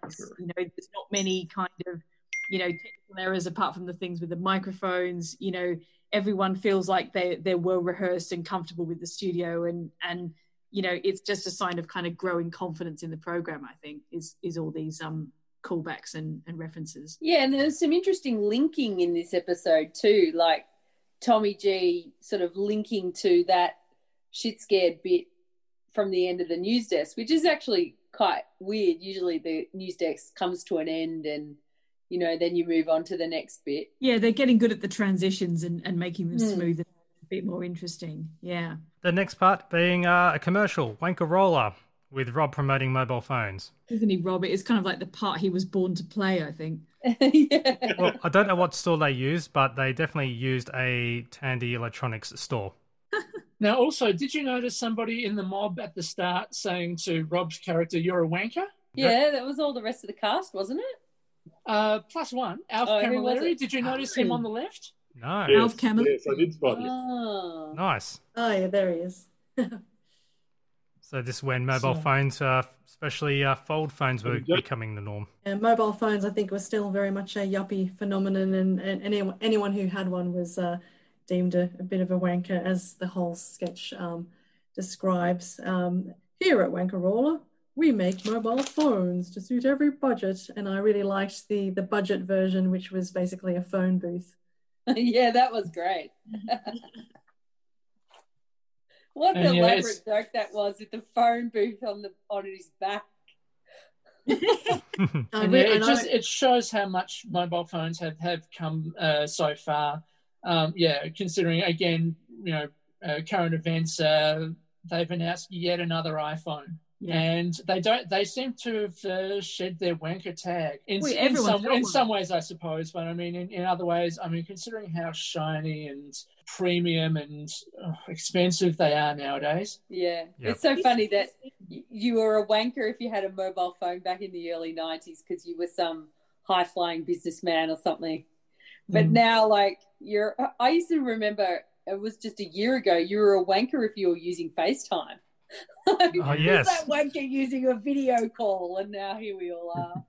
You were a wanker if you had AirPods. Oh, yeah. Yeah. That seems to have... I've got mine set, like, considering I use these for the sneaky listen to a podcast at work, these things are an absolute godsend. Yeah. I still like my connected earphones, which I've got now. Yeah, because I would just lose those. I've got like about 4 or 5 pairs of those floating around home. Yeah, I also like in the sketch there was the clip-on phone and Rob putting it on, basically put it on his crotch as this kind of a, hey, I'm a man with this really great mobile phone. Bit of basically modern day codpiece. Basically subtly saying what the mobile phone is compensating for. Yeah. Yep. Yeah. I remember there was a kind of a thing in the mid-90s where people who were having a cup of coffee in Rundle Street in Adelaide, they would sit, you know, at one of the outside tables, and if they had a mobile phone, they would put their mobile phone in the centre of the table so anyone walking past could go, they've got a mobile phone. They must be cool, you know. And this was a really to display your mobile phone because they were new and they were really expensive as well. They were like a status symbol. Yes. Well, this is where the next part where they're going to go onto the couch with every staff member there, where Rob snaps pretty much. He reflects on people using mobile phones in restaurants and he will snap next time anyone uses their phone. Then you cut to a student's audience member, Aaron Beaucaire, with the mobile phone, and Rob just plain out shoots him. Yeah, what a dangerous stunt that would have been, you know, a gun, like a fake gun going off but facing the audience. Yeah. I can't imagine. Yes. I don't know. I can't imagine that happening today. Too much. Yeah, health and safety. Too much health and safety getting involved, yeah. Well, it really felt like something they just did because Aaron Beaucaire said, oh yeah, I can do that. Like, yeah, just wouldn't it be cool to shoot someone in the studio? Well, I love the fact as I remember, got shot several times on The Late Show live in the studio, but we'll get to that in future episodes. Yeah, well, I love when he gets shot and then Santo walks on stage and just kicks his body. Him off him. Yeah, Aaron Beaucaire was a great actor, I think. An overactor, yeah, fantastic. Was he actually a stuntman? Was that his back? Yeah, I think he was. I think he was like, if he wasn't a stuntman, he was a stunt technician. He was somebody who knew how to blow things up and fake squibs and all that kind of thing. Oh, yeah, definitely. Definitely a pro at that. Yeah. So with Jason, Mick, Jane, Philip Brady, Michael Hirsch as well, Tom and Tony gather onto the couch and they go to watch Jace and Mick's slideshow to Eggworld. Eggworld is a bit underwhelming, isn't it? It's nothing like the Ned Kelly world trick that they do Glenn Rowan to camera later on, yeah. But Eggworld was like, what? I wondered if they sent somebody out there just to take a bunch of photos and then realised after this sketch that those sort of trips only worked if they went in person. Yeah, maybe. Could have been anyone really going up. They're not in the photos. You don't see them. You just see various bland Eggworld things. Yeah. Yeah. I have to say, as someone who has been to Eggworld, it really... Whoa, hang on. Yeah, talk about burying the lead out. Well, okay.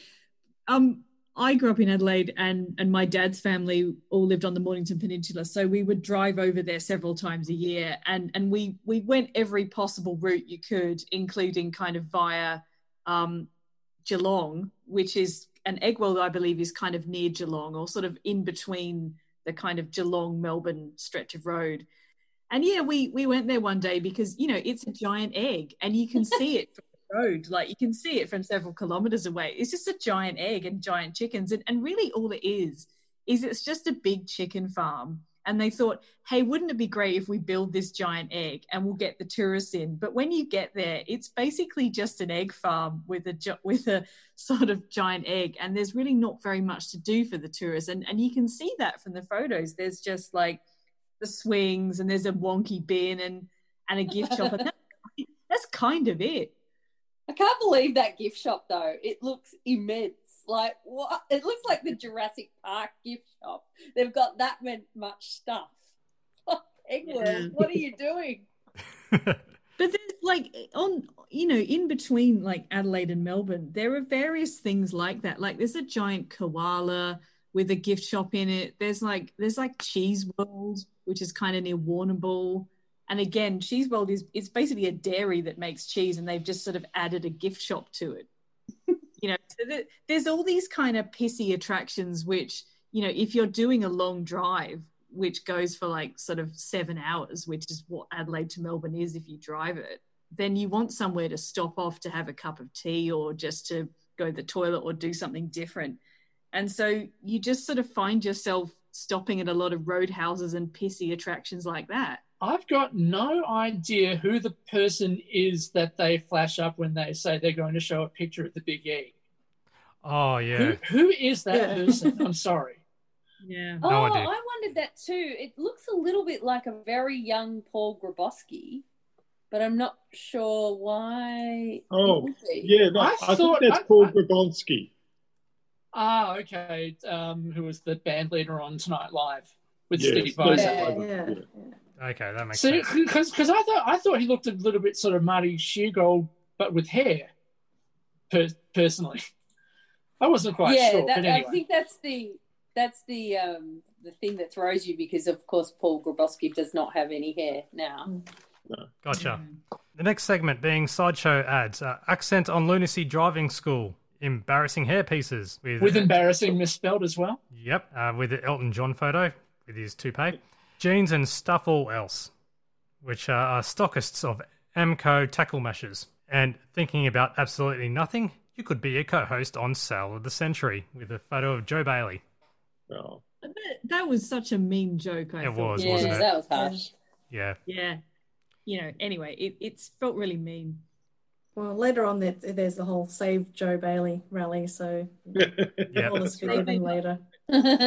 So after the quick slideshow of ads, you have Tom and Jane that break down and how to be noticed as an extra on TV, which they have Guy Pearce and Lucinda Coden from Neighbours performing a routine in a cafe in the middle of a shopping centre where extras do random and obvious things to get attention of the camera. Now, does anyone know what shopping centre this was, or is it too general? I was wondering that. It looked like there's a couple of food courts in the Melbourne CBD that sort of look like that. But I kind of thought it might have been the Australia on Collins one, which has been... I don't know. I think it might be that area in Como, where... in South Yarra, there's this little sort of... Oh, maybe? Yeah, because they've got those weird sweeping staircase things. Yeah. It's a very boring tidbit, I think, wherever it was. Someone will know. I think Guy Pearce was rad in this, wasn't he? It's such a good sport to do it. Oh, yeah. It looked like it's a hotel foyer, and I wondered if maybe it was the same hotel where they shot Jason's changing room. Oh. You know, it was a complete guess because it looks way more like a hotel foyer than a food court, but I will stand corrected if someone actually knows. Well, the Como is a hotel, so that might be the vibe it's giving off. So I noticed Jane was chewing gum throughout this segment, and I wonder if it was extra chewing gum. Yes, and this was another one where Tom and Jane were reading scripts off their clipboard as well. They clearly didn't have enough time to learn any of this. Nice. Yeah. Other than all the shenanigans that went on in the background for it, including the odd Logie shot and Santa being set on fire, straight after Graham and the Colonel, which Tony does the voiceover and the music, but no montage yet. Then you have straight up the thigh blaster joke again, which is Far East and Flimsy. Yeah, Far East and Flimsy. The lapel mics were playing up, so they had to go to the wireless mics for a bit. Yep, Annie Marva comes in very quickly with the microphones. Yep, and they talk about the Olympics. So sponsors behind the Australian Olympic team would be very happy how prestigious it is to sponsor an injured athlete, really. And was it two bronze medals out of 79 track and field? Yep. It was a little bit mean. Yeah. Wasn't this the Olympics that was we did so poorly they set up the Australian Sports Institute? Possibly. Yeah, there was one we did so badly at that they just kind of went, we've got to get our act in gear and set up an actual sports school and stuff. It's almost certainly wrong. I know nothing about sport. When did Kellogg's Sustain come out?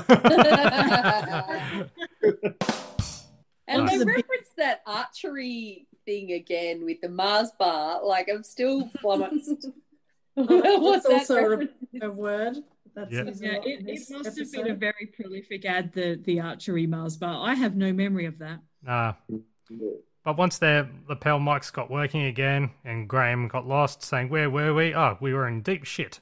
And the Colonel's going, hey, language. Actually, Robert Santo coped really well with that, I think, because it was so distracting. Like, first of all, their mics didn't actually fail. Like, you could completely hear them fine. And then these hand mics are rushed in front of them. And then there's another one. And completely... I was going to say, I believe that they were working, but they had a bit of crackling to it. So they decided to turf it and then fine-tune it a bit later. So you had... Rexona back to winner, Lisa Oniecki. Hooray! I don't know what this joke was, but they saying they switched from a spray to a roll-on. It's because last episode she had a drink spike. Of course, yes. And the Colonel wrote a poem. And Graham, what's got you flummoxed?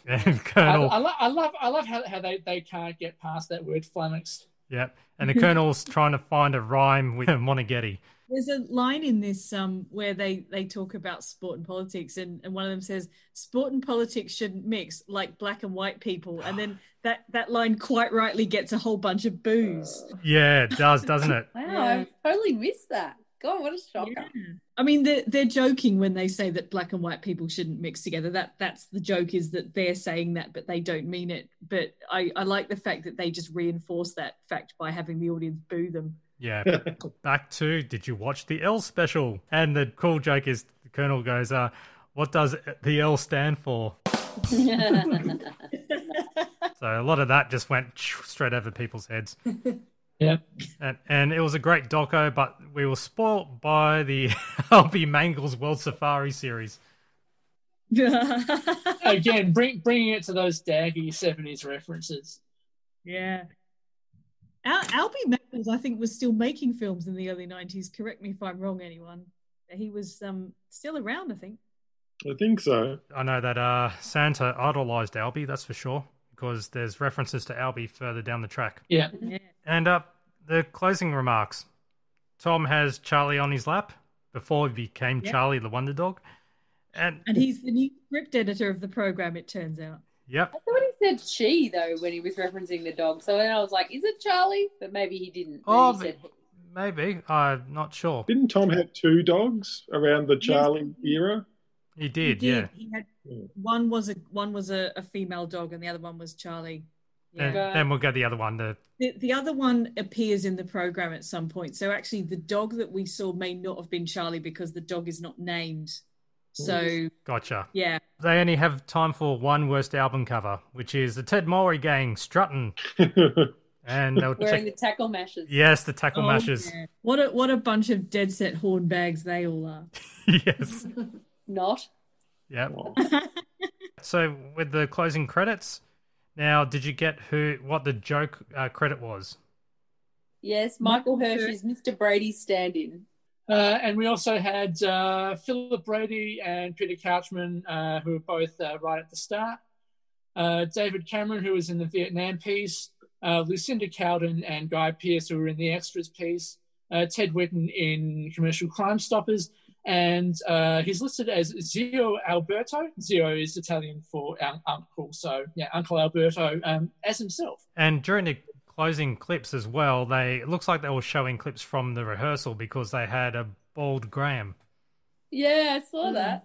Rob in the bald cap. Yeah. To wrap up, they had the studio audience tickets with Philip Brady, plugging away. Good old Phil. And what a pro he was. Oh, he loved it. He absolutely loved it. Yeah, I really enjoyed Philip Brady turning up in multiple sketches in this program. He was really good. Oh, we're at the end of another episode. Yes, we are. Got a lot in it. Yep, so that wraps up episode 5 of the Champagne Comedy Podcast. Thank you very much for listening. If you stuck around for this long, really do appreciate it. You don't know what goes on behind the scenes, trust us. It's really, really interesting. You only hear the good bits, kind of like the best bits of the Late Show DVD. There we go. Ha. Hey. Yay. So, just want to say thank you very much, Alison, Daniel, Kim, Prue, Tony, thank you for coming on to the show tonight to discuss random crap about this episode. My pleasure. It was a pleasure. Yeah, thanks. Always a time. Yep. And if you want to give us any feedback or any other extra information that we missed out on or we were completely wrong with any of, we don't really do fact-checking. We just do a quick little search. Feel free to tweet us at TLS Champagne on Twitter or send us an email, champagnelateshow@gmail.com. All right, well, that ends episode 5 of this episode. So thank you very much for listening. And, as I said, reach out to us on all the socials and emails. And until next time, I don't know. I'm flummoxed right now. Yeah, I'm quite flummoxed with this ending, so thank you. Catch you next time. Bye. I don't have to step out of myself when I'm on camera. I think that's probably one of the biggest differences between acting and modelling. Yep. Just wanted to squeeze that one in. Thank you. Have a good night and day, wherever you're listening. Thank you for listening to the Champagne Comedy Podcast, created by fans for the fans. For more information on this podcast, please visit champagnecomedy.com. Produced by Matt Fulton Productions, mattfulton.com.au.